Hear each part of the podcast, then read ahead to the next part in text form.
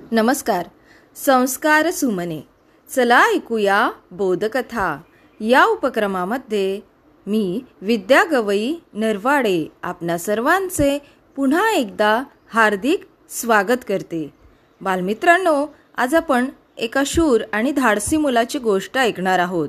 गोष्टीचं नाव आहे बालवीर. लेखक रुपेश कुमार जावळे. आणि हा मुलगा काय करतो? ऐकूया आजच्या गोष्टीतून. चला मग सुरू करूया आजची गोष्ट. शाळेची घंटा वाजली शाळा भरली. सर्व विद्यार्थी आज स्वच्छ गणवेशात आले होते. परिपाठ इयत्ता चौथीच्या मुलाने सादर केला होता. परिपाठात एका धाडसी मुलाने प्रयत्न करून बुडणाऱ्या मुलांना कसे वाचवले ही गोष्ट सांगण्यात आली. तोच विचार मनात घेऊन रेहान वर्गात आला. गुड मॉर्निंग टीचर असे म्हणत सर्वच विद्यार्थी एकदम उभे राहिले. रेहानच्या मनात सारखा विचार चालला होता. आपणही काहीतरी करावे. सरांनी वाहतुकीची साधने हा पाठ शिकवायला सुरुवात केली. एका एका वाहनाची माहिती सांगत सर रेल्वेविषयी माहिती सांगत होते. सर्वच विद्यार्थी लक्ष देऊन ऐकत होते. रेल्वेचा शोध केव्हा? कोणी आणि कुठे लावला? याबाबतची माहिती सर सांगत होते. रेल्वे सर्वांनीच पाहिलेली होती. सरांनी माहिती देताना सांगितले की रेल्वे दुर्घटना टाळण्यासाठी रेल्वेला लाल झेंडा दाखवल्यास ती रेल्वे थांबवली जाते आणि घडणारी दुर्घटना टळू शकते. ही माहिती सर्वच विद्यार्थ्यांनी ऐकली. सहामाही परीक्षा संपली. शाळेला सुट्टी लागली. सर्वजण मामा काका आजी आजोबा यांच्या गावाला गेले. रेहानही मामाच्या गावी दौंडला गेला. मामा मामीला आनंद झाला.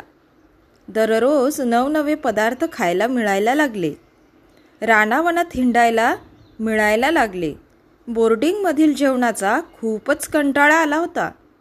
म्हणून आता दही दूध तूप यावर मस्त ताव मारत होता. मामाला असलम आणि अखलाक अशी दोन मुलं होती. मस्त मजा चालली होती. रेहान आज आपण शेजारीच एक मोठे मंदिर आहे ते पाहायला जाऊ असलम म्हणाला. ठीक आहे रेहान म्हणाला. मी पण येणार अखलाक म्हणाला. मामीने मस्त डब्बा बनवून दिला. तिघेही हिंडत फिरत ते मंदिर पाहण्यास निघाले. मंदिर दूर होते. चालत चालत गाणी म्हणत ते तिघही मंदिराकडे निघाले. इतक्यात मंदिराकडे देवदर्शनासाठी माणसांना घेऊन जाणारा ट्रॅक्टर त्या रेल्वे क्रॉसवर बंद पडला. सगळे ओरडायला लागले. ड्रायव्हर ट्रॅक्टर चालू करण्याचा प्रयत्न करू लागला. ट्रॅक्टर सुरू होत नव्हता. ड्रायव्हर घाबरला. ड्रायव्हर खाली उतरून पाहतो तर ट्रॅक्टरचा मेन ॲक्सेल तुटलेला. काय करावे समजेना. बायका मुले माणसे खाली उतरली पण ट्रॅक्टर काही रुळाच्या बाहेर निघेना. दूरवरून रेल्वेच्या भोंग्याचा आवाज आला. सर्वजण भयभीत झाले. आता मोठा अपघात होणार. रेल्वे रुळावरून खाली घसरणार. बाप रे सर्वजण चिंताक्रांत झाले. काय करावे समजेना. रेहान असलम अखलाक सगळे घाबरले. तेवढ्यात सरांनी दुर्घटना टाळण्यासाठी सांगितलेला उपाय रेहानला आठवला.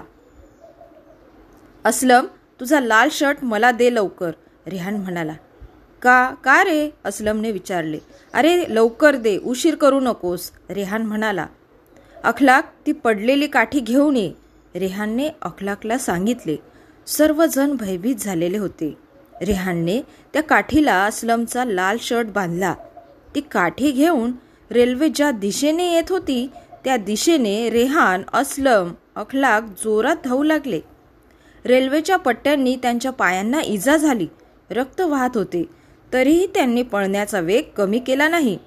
तिघांनाही दम लागला. ट्रॅक्टरपासून दूर अंतरावर येऊन तिघेही थांबले. रेल्वे प्रचंड वेगाने धडधडत येत होती. भोंग्याचा आवाज येत होता. रेहान लाल झेंडा हातात घेऊन हलवत होता. दूरवरून येणाऱ्या रेल्वे चालकाला तो दिसला. त्याने गाडीचा वेग कमी केला. हळूहळू गाडी रेल्वे क्रॉसिंगच्या अलीकडे येऊन थांबली. रेहान असलम अखलाकही जवळ गेले. रेल्वे चालक खाली उतरला. काय रे मुलांनो तुम्ही गाडी का थांबवलीत? चेष्टा केली की काय? तुम्हाला महागात पडेल. रेल्वे चालक म्हणाला. नाही काका तिकडे पहा. रेल्वे क्रॉसवर ट्रॅक्टर बंद पडला आहे. तो रुळावरच आहे. म्हणून आम्ही गाडी थांबवली. रेहान म्हणाला. अरे खरंच रेल्वे चालकाने विचारले. होय रेहान म्हणाला. अचानक थांबलेली रेल्वे पाहून सर्वच प्रवासी उतरून या तिन्ही चिमुकल्यांकडे धावून आले. रेहानने घडलेली घटना सर्वांनाच कथन केली. सर्वांनी सुटकेचा निश्वास टाकला. मुलांनो तुमचे अभिनंदन. मी कोणत्या शब्दात करू? माझ्याकडे शब्दही नाहीत. कित्येक माणसांचा जीव तुम्ही वाचवलात. तुमचे मनापासून आभार रेल्वे चालक म्हणाला. इतक्यात पांढरा शुभ्र नेहरू शर्ट पायजामा घातलेले एक वृद्ध इसम पुढे आले. त्यांनी रेहान असलम व अखलाक यांना जवळ घेतले आणि म्हणाले मुलांनो मी एक स्वातंत्र्य सैनिक आहे. देशाला स्वातंत्र्य मिळवण्यासाठी शत्रूला नमवण्यासाठी मी सुद्धा धाडस केले होते. त्यात मी माझा पायही गमावला पण त्याचे दुःख मला नाही. मी माझ्या देशासाठी काहीतरी करू शकतो हेच मोठे समाधान मला लाभलेले आहे. आज तुम्ही जे कार्य केले आहे तेही देशासाठी केले आहे. म्हणून तुम्हाला माझा सलाम. सर्वांनीच त्यांचे भरभरून कौतुक केले. त्यांच्या या धाडसामुळे शौर्यामुळे राष्ट्रपतींच्या हस्ते बालवीर म्हणून त्यांना सन्मानित करण्यात आले. तर बालमित्रांनो या ठिकाणी आपण थांबूया. उद्या पुन्हा भेटू एका नवीन गोष्टीसह. तोपर्यंत घरी रहा सुरक्षित रहा आणि मास्क वापरा. माझा मास्क माझी जबाबदारी. धन्यवाद.